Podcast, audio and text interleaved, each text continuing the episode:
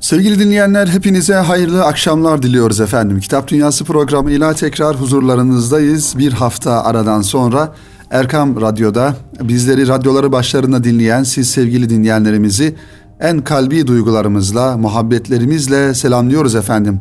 Kıymetli dinleyenlerimiz yeni kitaplarımız ve yeni konularımızla tekrar huzurlarınızdayız. İnşallah radyomuzda bizlere ayrılan süre içerisinde dilimizin döndüğünce bu konuları sizlere takdim etmeye, anlatmaya çalışacağız.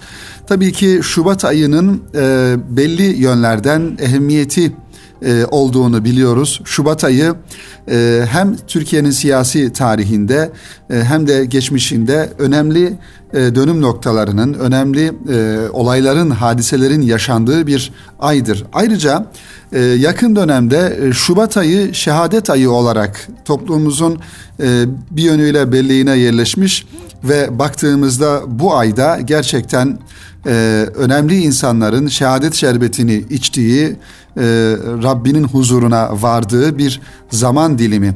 E, tabii e, bunların yanında e, malumunuz olduğu üzere merhum Mahmud Sami Efendi Hazretleri'nin de vefatı e, Darbekaya irtihali 12 Şubat tarihinde.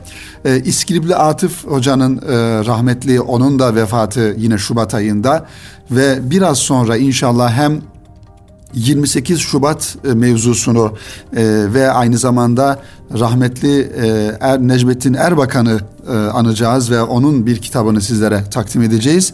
Onun da vefatı yine Şubat ayı içerisinde. Dolayısıyla Şubat ayının hem siyasi hem böyle toplumsal anlamda farklı bir e, ehemmiyeti olmuş oluyor. İnşallah biz de Şubat ayının bu e, son gününde ve daha doğrusu son hafta son cumartesinde inşallah e, sizlere bu programı yapmış olacağız kıymetli dinleyenlerimiz. Sevgili dinleyenler geçen hafta da anonsunu yaptığımız bir kitap fuarı devam ediyor ve bu e, programın e, dinlenildiği bu saatlerde e, kitap fuarı Yeni Kapı'da son günlerine yaklaşmış durumda. Pazar günü inşallah e, bu kitap fuarı son bulacak. Dolayısıyla hem Şubat ayı ile alakalı kısa bir değerlendirmemiz olacak her ne kadar Mart ayına girmiş olsak da e, hem de kitap fuarını sizlere duyurmuş olacağız. Eğer kitap fuarına gitmeyen varsa gerçekten önemli yayıncıların ve yazarların e, bir araya geldiği İstanbul Avrasya Kitap Festivali ismiyle de ilk defa bu sene tertip edilen bu kitap fuarını da mutlaka ziyaret edelim ve yeni kitaplarla yayın evinin sunmuş olduğu yayın evlerinin bizlere sunmuş oldukları yeni kitaplarla almasak dahi tanışalım onlarla e, hemdem olalım sevgili dinleyenlerimiz sevgili kitap dostları. Tabii bir kitap dostunun kitap fuarı e, varsa eğer bulunduğu şehirde, yaşadığı muhitte mutlaka gitmesi gerektiğini de buradan ifade etmek istiyorum. Kitap dostunun kitap fuarına kayıtsız kalması e, tabii ki doğru olmaz diye düşünüyorum. Her ne kadar sevgili dinleyenler zamanımızda eskiye nazaran kitapları temin etmek, kitaba ulaşmak kolay olsa da e, gerek internet üzerinden gerekse internetteki alışveriş siteleri üzerinden kitaplara ulaşmak kolay olsa da mutlaka standlara gidip kitaplarla yakından e, irtibata geçip ve tabii ki kitap fuarlarında mutlaka e, açılan sahaflar standını da ziyaret edip orada eski kitapları veya ilgi duyduğumuz kitapları görmek, onlarla e, yakın bir temas kurmak, onları almak, kütüphanemize kazandırmak şüphesiz faydalı olacaktır. Her zaman ifade ediyoruz sevgili dinleyenler. Bizler kitap medeniyetinin çocuklarıyız, insanlarıyız. Bizim peygamberimiz kitabı olan bir peygamber ve bizim inandığımız bütün peygamberler de hakeza kitabı olan Cenab-ı Hak tarafından kendisine kitap indirilmiş ve kitap vasıtasıyla insanları irşad eden, ihya eden, e, tebliğ eden e, peygamberler. Dolayısıyla biz de Peygamber Efendimiz Aleyhisselam'ın ümmeti olduğumuza göre biz de o medeniyetin insanlarıyız. Onun için kitap tırnak içerisinde sevgili dinleyenler bizim için çok ayrı anlamlar taşıyor, taşımalı diye düşünüyorum. Onun için kitap fuarlarını da bu gözle e, bakmak lazım, ilgilenmek lazım sevgili dinleyenler.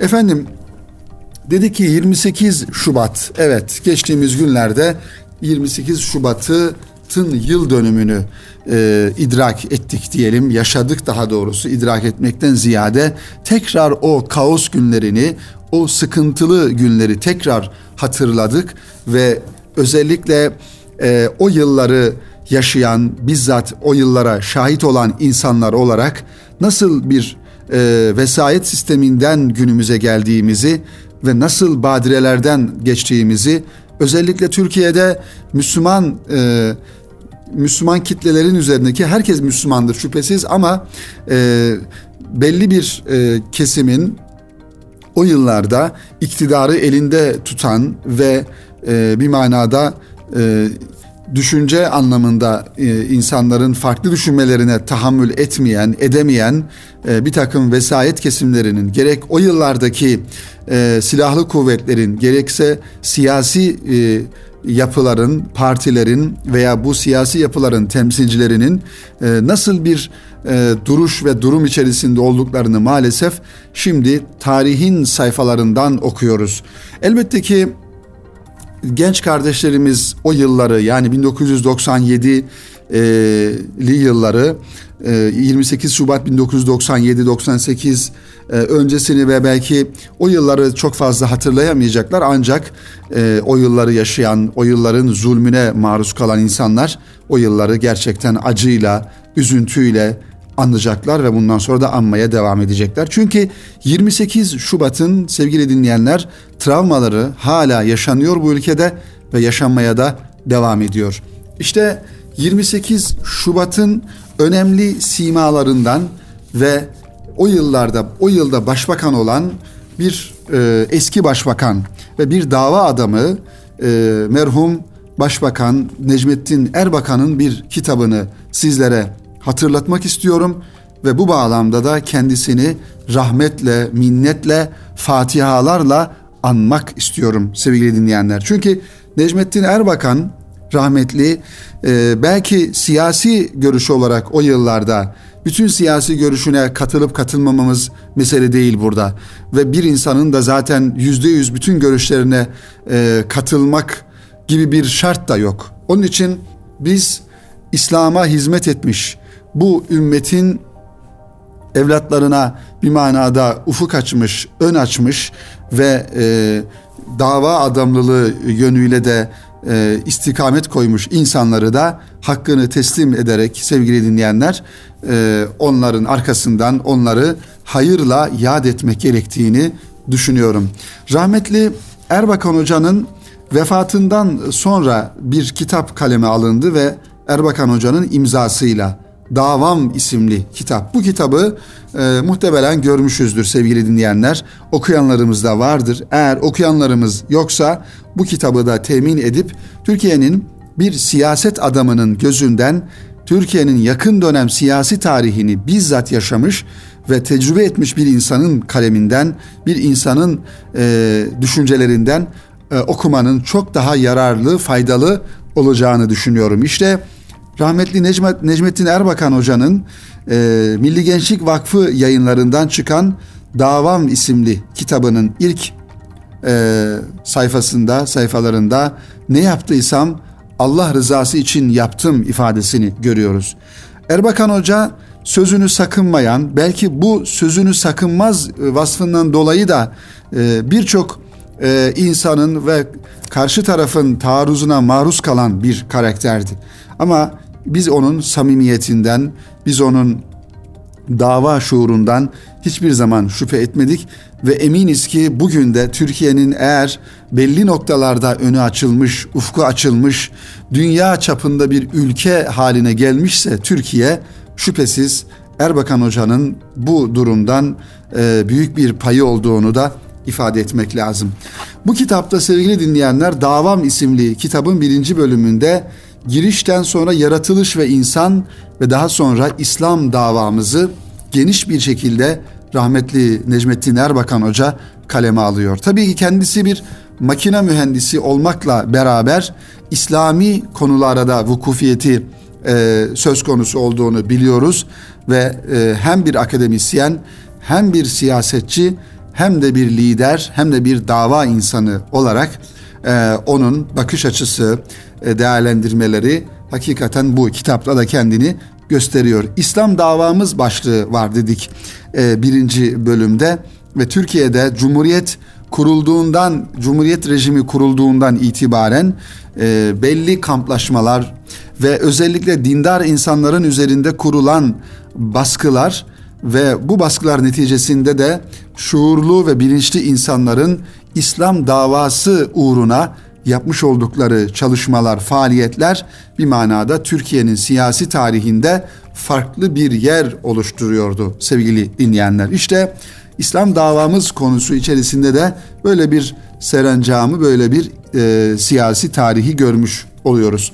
İkinci bölümde kitabın Dünyayı Yöneten Güçler başlığını e, yine rahmetli Erbakan Hoca'nın siyasi hayatı boyunca sürekli dillendirdiği, ifade ettiği İslam Birliği davamız ve bunu da burada bu kitapta geniş bir şekilde anlatıyor. Dünyayı yöneten güçler aslında o yıllarda da aynıydı. Bu yıllarda da aynı şekilde devam ediyor sevgili dinleyenler. Dünyayı yöneten ve yönetmeye talip olan yıllardan beri bir sistem oluşturmuş ve e, mazlum insanların, mazlum milletlerin üzerine de tahakküm kurmuş, onları bir şekilde sömürmüş ve sömürülerine alet etmiş bir takım güçler. Bunun içerisinde Siyonistler var, Amerika Birleşik Devletleri var, Avrupa Birliği var ve bunların dünya üzerindeki kan emici vasıfları o yıllarda da var ve hala devam ediyor. Bugün ekonomisiyle, siyasi gücüyle, askeri gücüyle, silah gücüyle maalesef tabii ki Müslümanların e, İslam ülkelerinin çok gerilerde bahsettiğimiz güçlerin ise çok ilerlerde olduğunu üzülerek görüyoruz. Onun için Müslümanların şöyle kafasını kaldırıp dünyaya bir bakıp ve ne kadar çok çalışmamız gerektiğini, ne kadar çok gayret etmemiz gerektiğini gerek ülkemiz adına gerekse dünya e, siyaseti anlamında ne kadar çok çalışmamız gerektiğini de herhalde tekrar hatırlatmaya gerek yok diye düşünüyorum sevgili dinleyenler. İşte İslam Birliği davamız bugün Avrupa Birliği Avrupa Birliği ya da Birleşmiş Milletler ayrıca e, yine Hristiyan ülkelerinin ağırlıkta olduğu kuruluşlar, birleşimler kurulmuşlar ve bunlar bu şekilde güç odakları oluşturarak dünyayı yönetmeye devam ediyorlar. Ancak İslam dünyasına baktığımızda İslam dünyasının arasında tefrika, ayrışma ve bozulma, e, bir araya gelememe bunları görüyoruz. E, belki İslam konferansı e, teşkilatı ya da farklı şekilde yine birleşimler söz konusu ancak bunların dünya kamuoyunda, dünya siyasetinde etkin olmaları, söz sahibi olmaları maalesef istenildiği düzeyde değil. Onun için Müslüman ülkeler bir araya gelmeli ve dünyayı yönlendirecek, dünyaya yön verecek e, oluşumlar içerisinde olmalı ve bunun da bugün tek umudu olan yer diye düşündüğümüzde bakıyoruz ki Türkiye Cumhuriyeti devletini e, görmüş oluyoruz. Onun için sevgili dinleyenler e, ülkemizin bu manada gücünü ve etkisinin farkında olup e, ona göre bir duruş ortaya koymamız e, gerekiyor. Bugün ülkemizde yaşayan 80 milyon e, insanın dışında e, farklı bölgelerde İslam coğrafyasında yaşayan milyonlarca insanın da aynı şekilde Türkiye'ye umudunu bağladığını görüyoruz. Kaldı ki bunlar fiili olarak da e, kendini gösteriyor. Bugün nerede bir Müslüman ülkede bir sıkıntı, bir problem varsa oranın insanları soluğu Türkiye'de alıyor ve Türkiye'ye sığınıyorlar. E, Türkiye'den medet umuyorlar. Bu aslında bizim için çok önemli bir e, durumdur. Aslında bir şereftir de aynı zamanda. Neden? Çünkü o insanlar bizde bir ümit, bir ışık görüyorlar.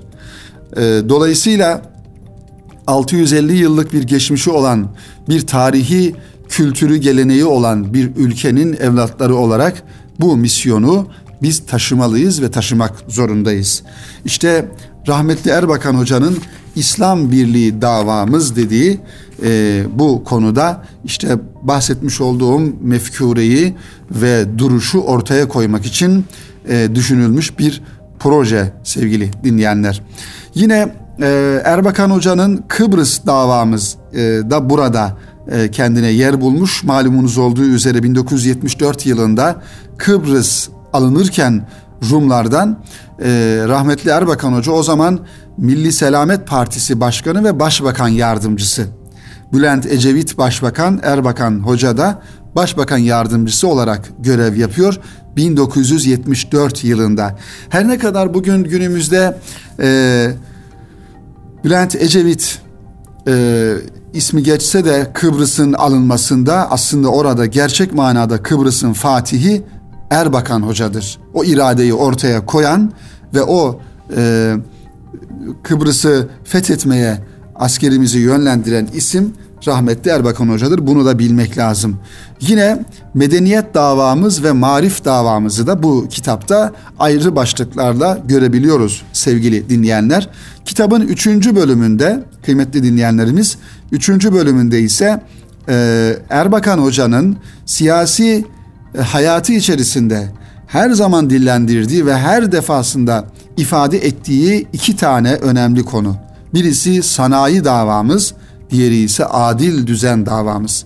İşte büyük sanayi hamlesi yapılması gerektiğini ve Türkiye'nin kendi silahını kendisinin üretmesi gerektiğini, tankını, efendim topunu kendisinin üretmesi gerektiğini, ağır sanayi makinalarını kendisinin üretmesi gerektiğini ta bundan 40 yıl 50 yıl önce Erbakan Hoca ifade ediyor ve bununla alakalı da çalışmalar yaptığını biliyoruz.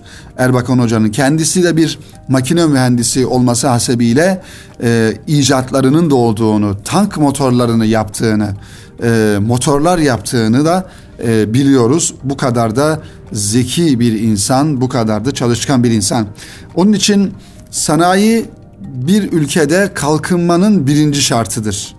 Eğer sizin bir sanayiniz yoksa, bir üretiminiz yoksa, kendi arabanızı, kendi ta- tankınızı, kendi silahınızı, efendim kendi e, beyaz eşyanızı dahi üretemiyorsanız o zaman siz her zaman başka ülkelere bağımlı bir şekilde hayatınızı sürdüreceksiniz demektir. Aslında bir ülkenin sevgili dinleyenler ne kadar başkalarına bağımlı e, olup olmadığını anlamak için o ülkenin şehirlerindeki trafiğe bakmak lazım. O trafikte kullanılan araçların hangi ülkelere daha çok ait olduğunu gördüğümüzde ne kadar yerliyiz, ne kadar milliyiz ya da ne kadar dışarıya bağımlıyız bunu en basit anlamında yoldaki trafikten fark edebiliriz. İşte Erbakan Hoca o yıllarda e, araba dahi üretmişti sevgili dinleyenler.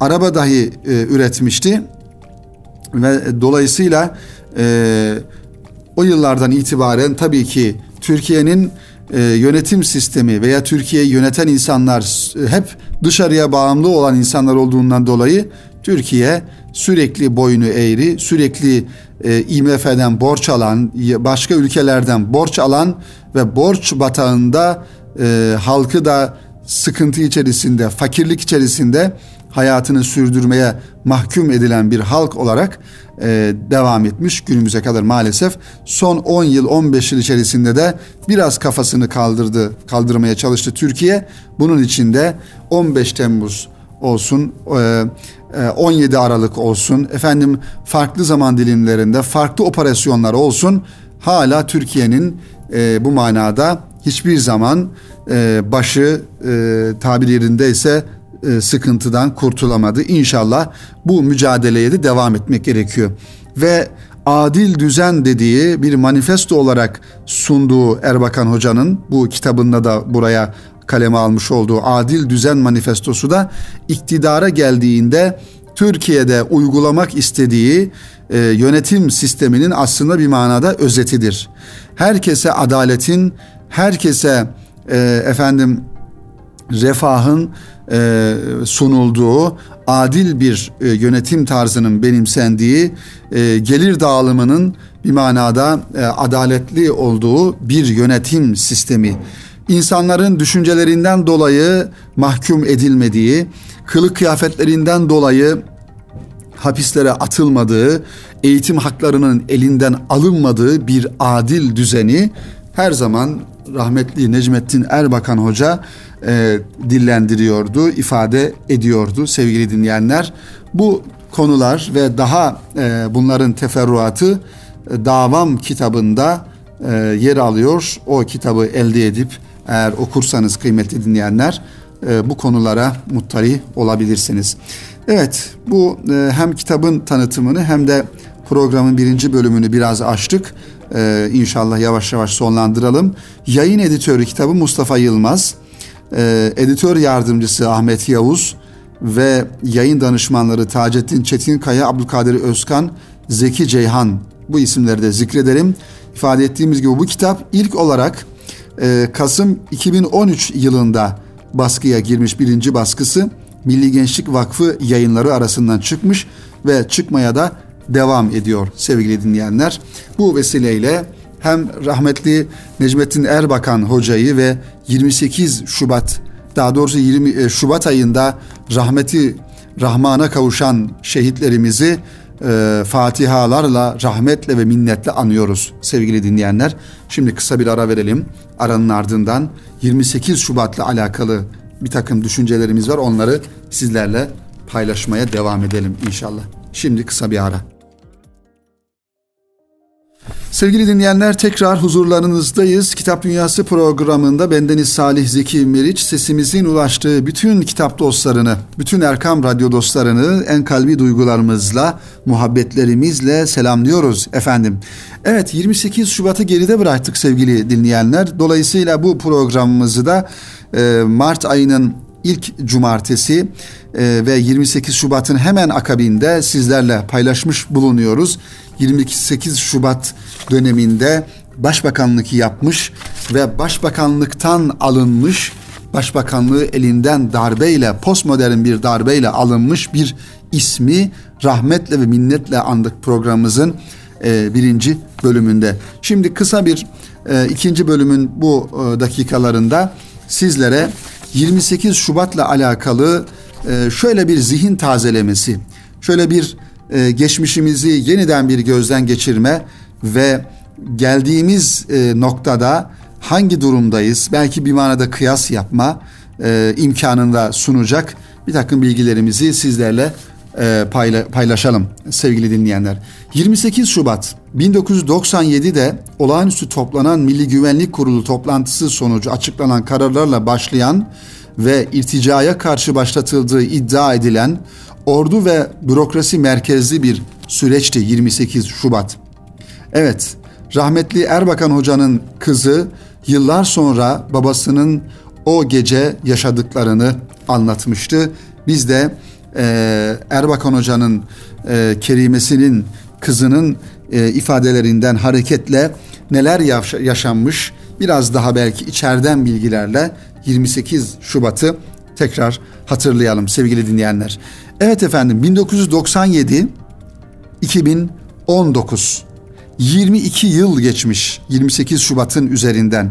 Postmodern bir darbe ve devletin meşru bir şekilde iktidara gelmiş, başbakanlık görevini yürüten e, ve aynı zamanda bir parti başkanı olan bir insana karşı ve o partiye karşı kapatma davası ve o parti mensuplarının birçoğuna siyasi yasak getirilmesi bunlarla da kalmayıp Türkiye'de özellikle dindar kesime e, yoğun bir baskı sürecinin başlaması, İmam Hatip liselerinin kapatılması, efendim düşünce özgürlüğünün kısıtlanması ve konuşan, yazan, çizen insanların hapislere atılması işte bu sürecin yaşandığı bir dönemdir.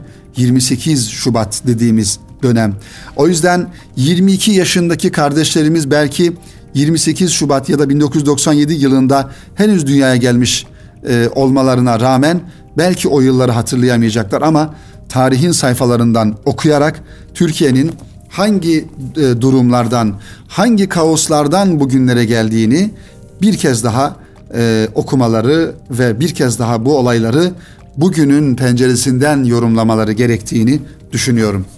28 Şubat evet dedik ki Türkiye siyasi tarihine geçen kararlar ve bu kararların uygulanması sırasında Türkiye'de siyasi, idari, hukuki ve toplumsal alanlarda yaşanan değişimlere neden olan, olan bir süreçte yaşananlar postmodern darbe olarak adlandırılmıştır.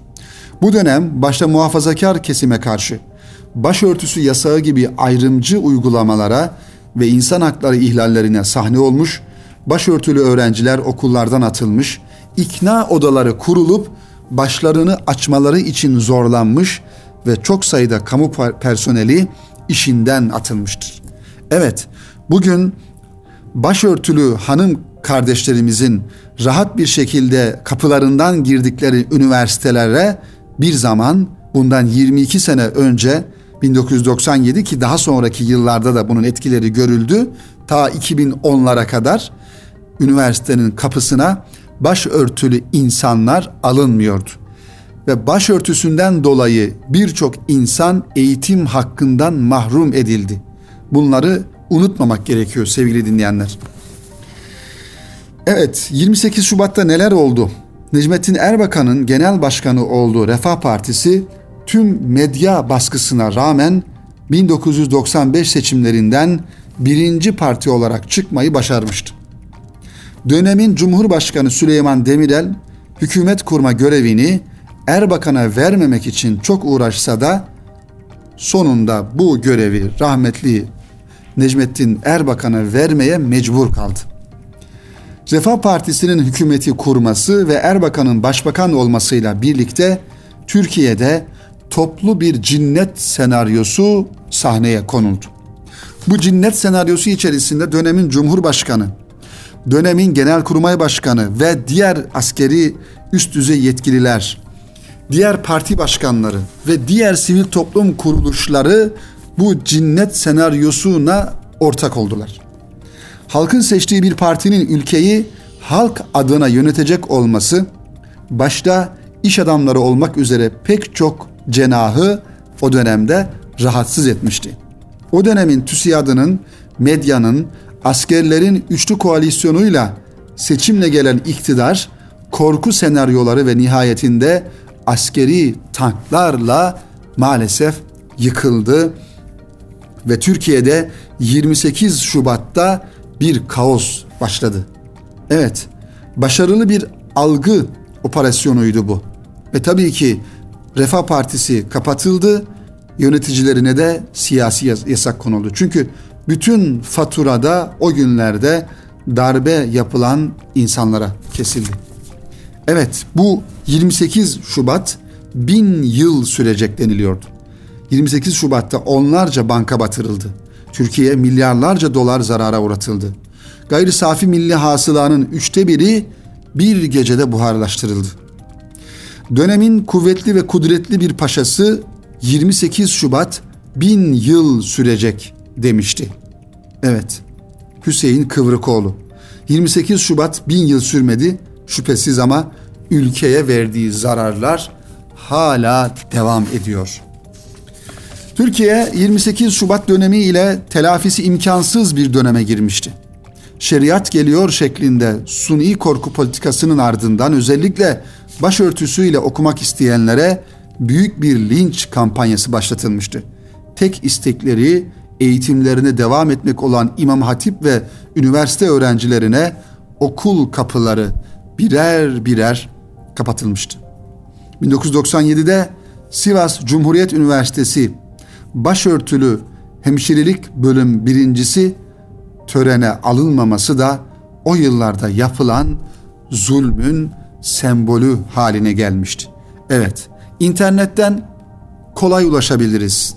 Sivas Cumhuriyet Üniversitesi hemşirelik bölümünün diploma töreninde birincilik ödülünün verilmesine e, verilmesiyle alakalı düzenlenen törende baş örtüsü olduğundan dolayı başka bir hanım tarafından başındaki efendim başörtüsü çekilerek ve ağzı kapatılarak o sahneden atılması da internette görüntülerde kolay bir şekilde ulaşılabilir.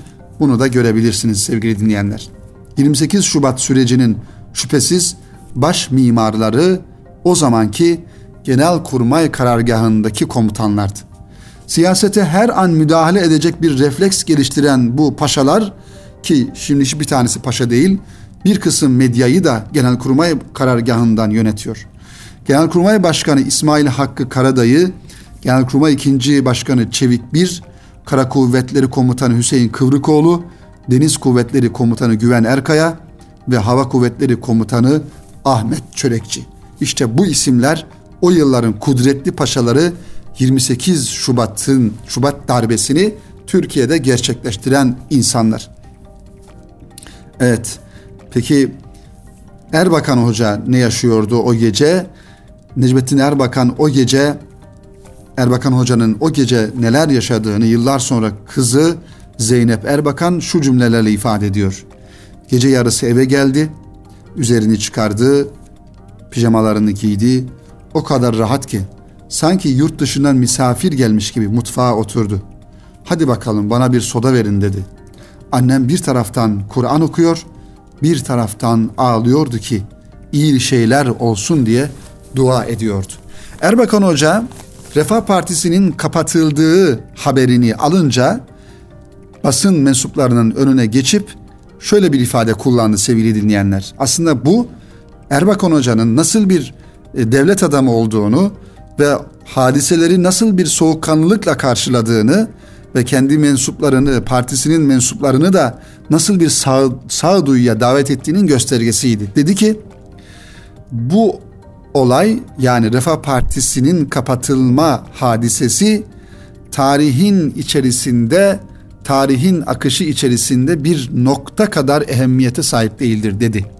Yani dedi ki bizim davamız büyük bir davadır. Ta Hazreti Adem'den itibaren devam eden bir hak batıl davasıdır, mücadelesidir. Dolayısıyla bugün Refah Partisi kapanmış, yarın başka bir partiyle devam ederiz. Onu kapatırlar, başka biriyle devam ederiz.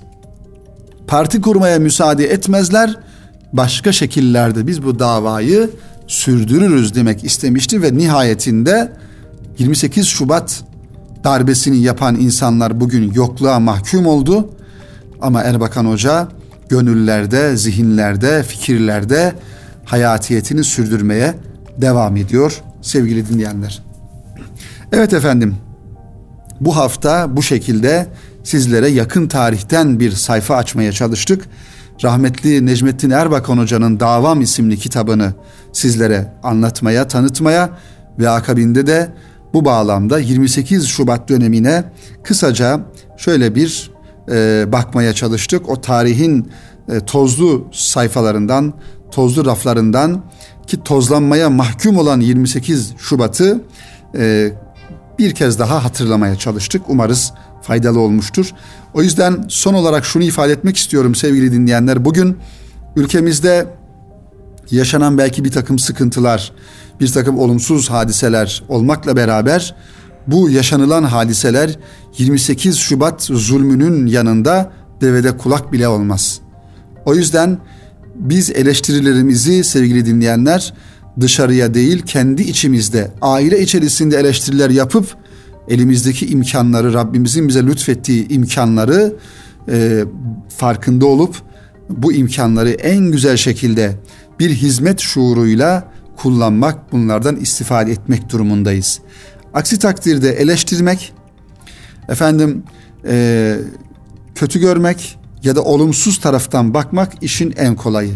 Bu zamanlara kolay gelinmedi. Bugün Türkiye'de e, İmam Hatip liseleri alabildiğini açılmış. Hem muhtevası eksik diyoruz. Muhtevasını doldurmak da bizim görevimiz. Efendim sivil toplum kuruluşları her istediği faaliyetleri yapıyorlar. Üniversitelerde e, başörtülü insanların hiçbir problemi yok.